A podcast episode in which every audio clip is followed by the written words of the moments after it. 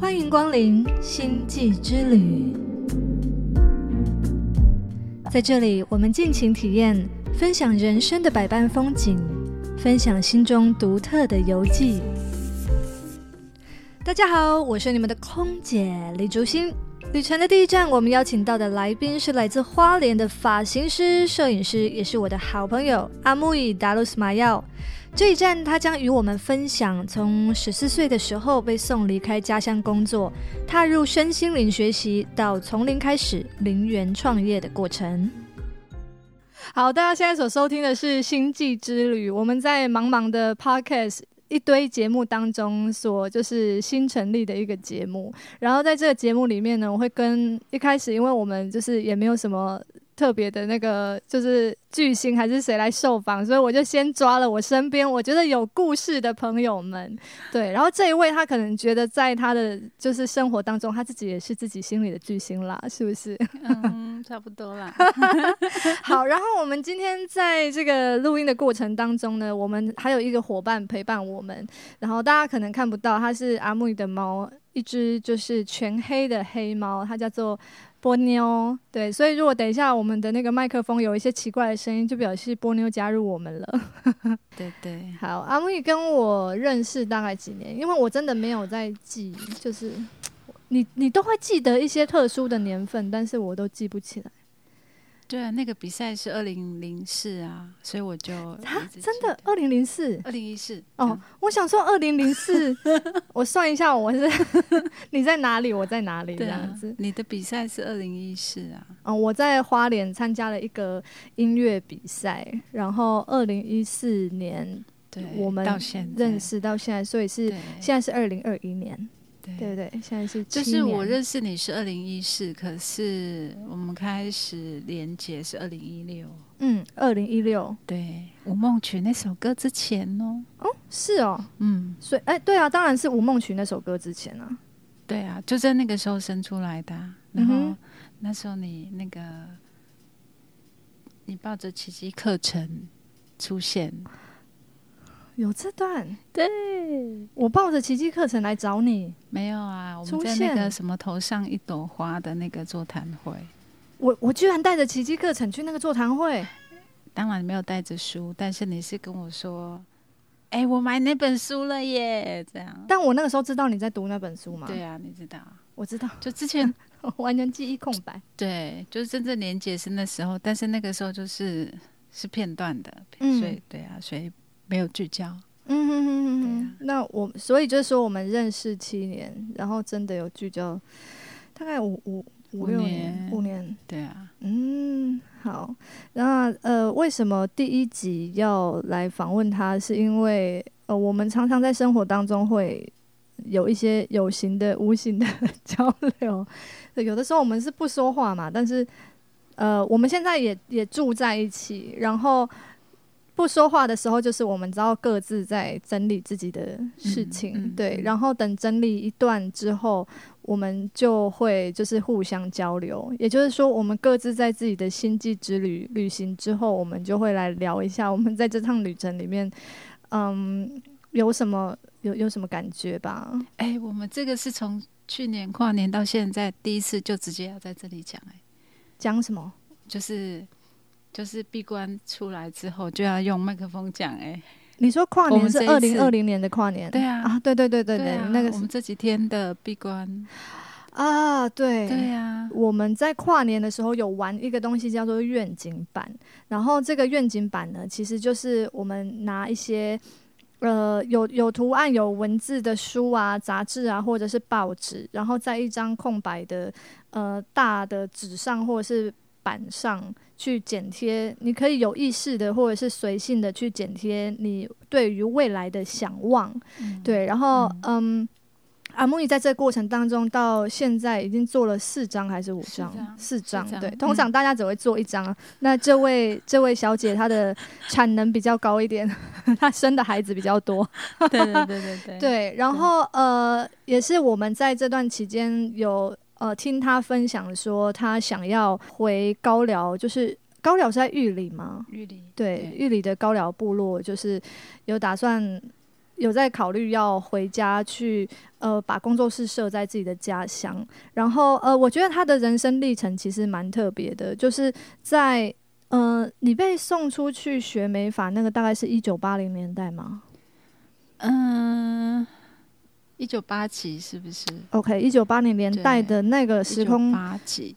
八六之类的吧。嗯，那个时空背景下，就是那个时候你还没有成年嘛，十六岁还没十四呃十四五岁而已哦。就国中毕业才十四五岁吧？是什么样的情况下出门？你还记得那个时候的状况吗？嗯，因为其实那个时候的的时空背景，然后尤其原住民的小朋友，基本上。姐姐们、哥哥们都是要帮忙家计的，嗯嗯，对，都是这样子的状态。所以，呃，你算是家里的排行第几？你是就是你是第二，是不是？我是第二，对。然后上面一个哥哥，对对对。所以你就是算哥哥姐姐们，对对对对对。所以就是那个时候就会被送去学艺，然后然后女生就是学学艺、学美法吗？但但其实有时候想起来就觉得，哎，好像也是幸运的，要不然有的是被送去当厨妓。哦，对，我知道，之前有听阿洛分享，那个年代有一些是被卖卖去当性工作者。对对对对，就是其实那时候是有一个有一个有一个故事是，嗯，我大概在二年级的时候就知道我没有办法继续升学，就是国中二年级的时候，嗯，然后。那个时候就是我爸就用很多的拖延战术，像例如说，例如说要报名联考，然后要缴费，他也让我做这件事，所以我就是满心觉得，也许我是可以可以参加联考的哦，这样子，对啊。然后殊不知就是杀手锏，就是联考的那两天，他就不给我车费。所以我根本就出不了门。天啊，那那两天，那两天不就超级生气、超级难过？对，那两天就是在家里就哭了两天，这样子啊，对啊，哭了两天之后，然后我的表阿姨，嗯，表阿姨她就出现了，这样，所以那个时候就是我也自己就是很会编那个剧情哦，然后说哇，人口贩子，我那时候就说 表阿姨是人口贩子。对啊，然后，然后我爸就拿一千块给我，嗯，然后，然后阿姨就带着我就上路了，然后就是从花莲搭中横，还无座哦，还给我无座，让你摇 摇过去，你是摇到西部去吗？摇到离山的时候，就是我还记得我是坐在那时候那个那个什么司机于心不忍吧，他就叫我坐那个油箱上面公车。公车我也不知道，那时候前面就那个油油箱盖什么的，然后就让我坐在那里这样子，对啊，然后就到台中去啦。然后我都觉得我就被卖到台中，不知那个时候不知道自己会被卖到哪里吗？还是你已经知道可能会是去？我不知道啊，我完全不知道我要我会被送到哪里去这样子，然后带着带着一千块到了那里之后呢，因为。就是也在也在成长嘛，对，然后要开始工作了这样子，然后所以就是我还记得那一千块，就是就是那个阿姨带着我去买的内衣，就好几百块了，所以你的生活费只剩下几百块，对对对，然后所以就是从那时候就开始就是，哎，对耶，这样讲一讲吼，嗯，我很可以从零开始这样子。嗯，就是转换转换一个空间，对，一个地方，然后就是就是看起来手上是没有什么多余的金钱，对，这个也是我们今天哇，现在就发现你十四岁的时候就开始这趟旅程了，对不对？阿木伊除了是我的室友之外，也是我的呃美发造型师，然后。呃，到现在我们可以讲你从事这个行业几年了吗？可以啊，可以哈。对啊，对啊，反正这个行业是会越做越年轻的，我们也不在意，就是 身份证上面的年龄到底是多少。所以这样有三十年，五了吧，三十五吧，三十五哦，我我没有在记你的，因为他的就是他的表面上看起来，我也不知道他几岁啊。对，所以从事美发行业三十五年，然后呃，到你开始自己成立自己的发型工作室，是这一间从零开始的，就是十年，对不对？我记得是十年。对对对。所谓的从零开始，就是他可以。跟我们分享一下，是你眼前或者是手边看起来是没有现金的，对不对？对，就是我的我的资金就是下个月的。薪水对，然后他这一趟旅程就是大家现在看起来很不可思议的，因为我们现在一般人在这个时代创业的时候，很多人会准备一笔创业基金嘛，比如说几十万，然后开个小店就是几十万差不多。对对，但是他从十四岁 开始，就是经历了各种的，在呃一直都是从事美发行业，但是在不同的空间都是从零开始。对对，你都是处于很安心的状态吗？还是当然也是会经历一些？就是烦恼，说我好像看起来没有，好像那个时候没有时间烦恼这个部分呢。嗯，每次都是那个肾上腺素吧，我觉得。哦，对啊，所以就是会眼，就是眼前都是我要把这件事情，嗯，弄起来这样子，所以就是注意力都在这上面。你也没有脑袋去想接下来的生活是怎样，你只能被推着。对对对对，完全完全没有没有脚本这样子，然后但是。但是就必须开始下一下一步这样子，对啊，因为那个时候是中间，其实我蛮多段经历，就是我在一家店工作，然后我都会让那家店红起来，嗯嗯嗯，对，然后都会红起来，然后红起来之后，又会发生一件事，就是呃，客人会以为那家店的老板是我，哦，对，然后就会。出现人事纷争这件事，好像就是大概几次，就是这种剧本已经反正几次这样子重复了。然后后来一直到那一次之后，是三天之内，我就我就决定必须要弄一间店出来，这样子。真的是完全没有脚本的人生。对，三天就把地点就是就是定下来。定金就付了，这样子。你那个时候是随便晃看到，还是有人跟你讲这个地点？嗯，我是随便晃的这样子。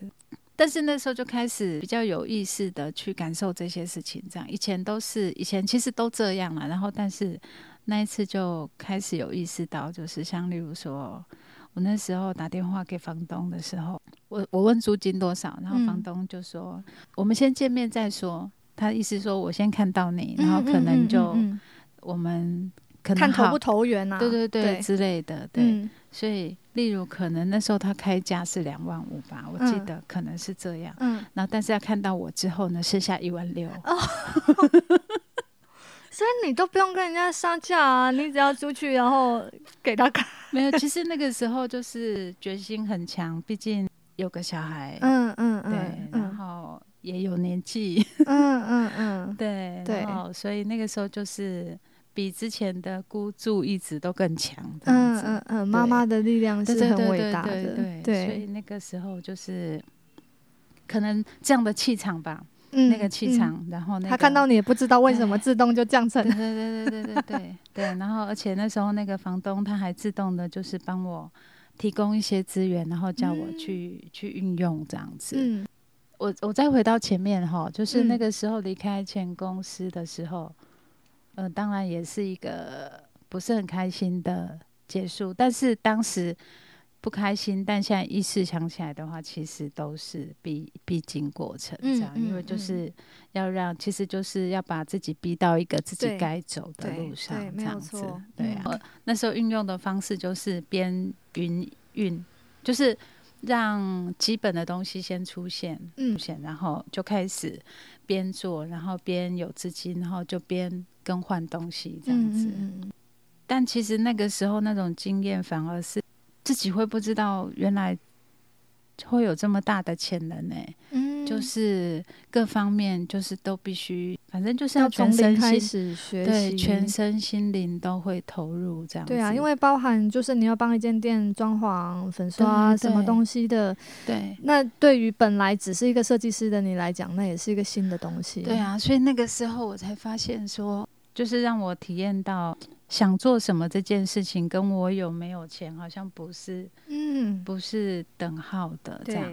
对，就是当我决定要做的时候，所谓的资源其实就会开始出现这样子。然后那时候我要做的事就是开始去整合这些资源，然后去运用它这样子。嗯，对，然后，然后这个是我第一个最实际体验这个道理的。的经历这样子，对你刚刚问我那个会不会害怕？但其实忙完了，就是真的开始的是个这样的课题就会来了，这样哦，就开始来来回回，来来 回回。所以就是当你还只能全心全意的去创造的时候，其实脑袋没有时间去感受这些情绪。对对，但是当一切安顿下来，有那么一点空间的时候，他就会跑出来骚扰你。对，可是当被创造出来之后呢，他出来骚扰的时候，你就是会不断的就回到当初怎么开始的。对对对。然后就会一直支持支撑自己，然后其实就这样到现在，也就是一年了。嗯，对。那在这个过程当中，有没有什么就是嗯，让你精神上依赖的？嗯，我们说书籍也好，或者是信念也好，就是当你在感到恐惧，或者是这些。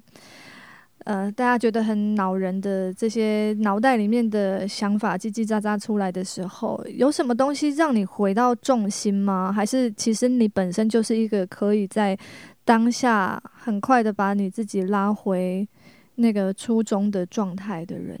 我当然不是这样的人啊。嗯，我觉得可以变成这样子的状态，觉得这两年才慢慢比较体验到。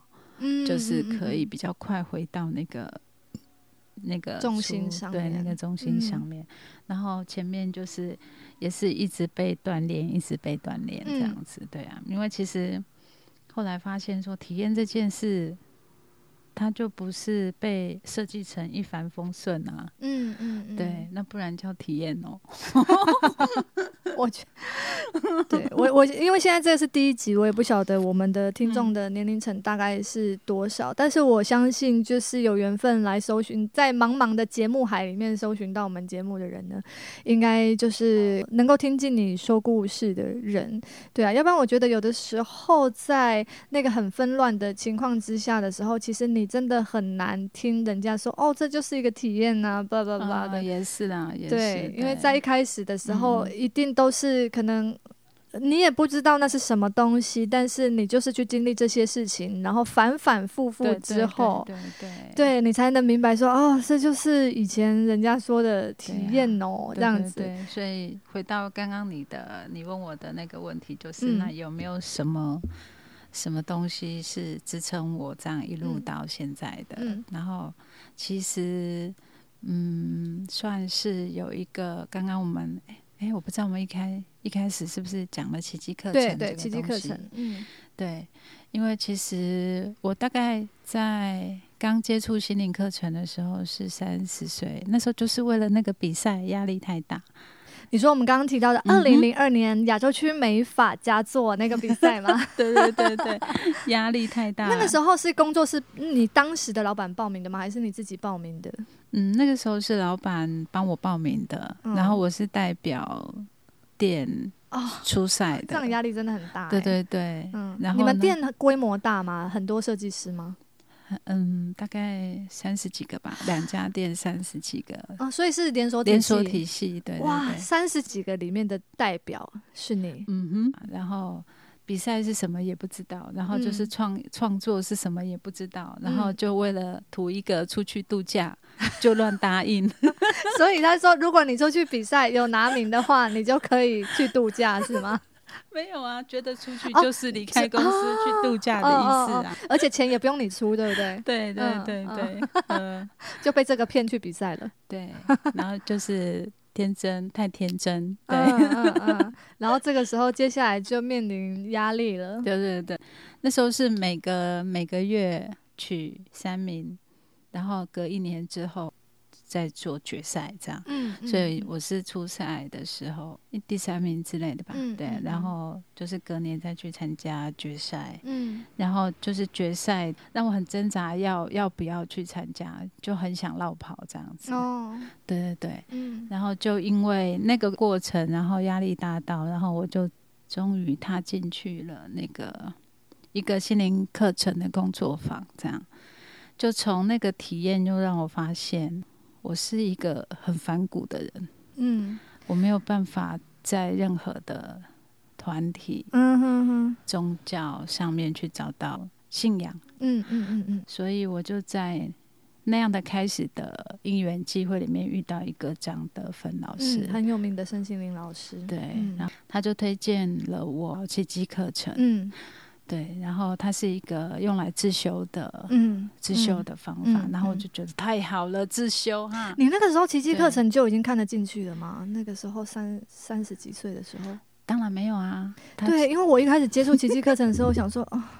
我因为我是一个很认真的学生，然后它里面有一本自修手册，就是你每天好像三百六十五天还是几天，你每天会有一课，然后在那一课就教你什么。有的时候这个任务很简单啦，就是可能只是叫你看看着一个桌子，然后把它看到你觉得它不是桌子为止之类的。对对对，就是转转变你的意思。对，然后我在看正文的时候想说啊。这是什么？我根本没有办法看下去，你知道？看两行我就会睡着。对，你就被他看了的。对，我就被他看了。对，那那个时候我有一个朋友就是分享说，可能就是嗯，你自己头脑那些你很习惯的杂乱的声音，不想要让你去接受这一类的资讯。对，然后但我后来发现，嗯。我自己的语言就是比较能够让我进入我头脑的语言是比较东方的系统，就是比如说是禅学或者是佛学，然后奇迹课程的语言比较像圣经。嗯，对对啊，这就跟我的家庭背景对，因为我的家庭背景是佛道背景，对对，所以有一非常的生疏。对，比如说它里面呃，他提的有一个宗旨就是宽恕嘛，真宽恕。对，然后宽恕对我来讲。就是原谅啊！我为什么要原谅？为什么要随便原谅？对，对不对？对。然后后来我才就是因为也去学习了其他东西之后，然后透过可能就是别的法门或者是别的管道在解释禅学的时候，我才回来知道这个真宽恕是什么意思。就是呃，像《金刚经》的一切世界幻象如梦幻泡影，所以那个真宽恕的意思是说根本就没有这个幻象跟这件事情，所以你就。放手吧，嗯，对。然后我前面看的时候，我真的宽恕我是看不进去的，想说很生气耶，我明明就很生气，为为什么我要宽恕这样子？对，好，你请继续。嗯，那个对我来说，那个真宽恕是对我比较解套的那个是，就是宽恕自己这样。嗯嗯嗯，对，就是因为全部都是我自己投射出去的，嗯，所有剧情都是我自己投射出去的，所以我就是一一的把它。把它把投射收回来，这样子啊。然后这个也是我那时候上课的那个老师对我很受用的一句话，就是收回投射这样子。对，那所以我就会自己把它把它整合起来，这样子。对啊，因为对于你来说，如果真的要讲人生的戏剧性，你也是够戏剧性的。嗯，对。那如果够。够体验的，对对对对，因为就是呃，在还没有成年的时候就被送出去要自自立自主，对，然后呃，中间你当然也转换过很多个工作的地点，不同的老板，人事上的磨合，然后谈恋爱、经历婚姻、生小孩，遇到的都遇到了，对对，我我只是阿木已紧紧的在我生活里面出现大概五六年的时间，在这一段时间里面也是够厉害的了。啊！发生的所有故事，真的真的，我自己的也是蛮厉害的啦。有机会再跟大家分享。嗯，所以在那个时候，呃，你出呃刚进入嗯身心灵的学习之前，呃，除了心理的压力之外，身体上面有什么反应吗？当时我比较觉得那个叫做我在。想要开始自我探索的被启蒙的阶段，嗯嗯，所以那个时候就是一个呃自己的声音、外面的声音，然后所有的东西全部就所有的声音在打架的阶段，所以那个时候就出现了。那个时候一刚，那时候好像才刚听到这些名词吧，什么忧郁症、不忧郁症的。那那是二十年前吗？这样二十算是二十年，十几二十年前的。对，那个时候忧郁症这件事情应该很少被提及吧？对对对，对啊，或者人家就说卡到晕啊什么之类的。那个时候就会是，我记得那个时候我去医院就诊的时候，其实。我的病名叫做非典型忧郁症，嗯，然后所以看起来就是我应该不是完全的忧郁症，嗯嗯嗯嗯，所以呢，表示我的病情不够严重，所以我知道这种，因为我也是身体出状况，然后我去挂那个呃新陈代谢科吧，嗯，然后那个那个时候我。我我已经早早去挂号，但是补不到我这样子，然后要关门，中午要午休之前，那护士就问我说：“你有糖尿病吗？”我说：“嗯，没有。”他说：“那你应该挂错科了。”然后嗯，就嗯嗯就没有办法挂进去这样子。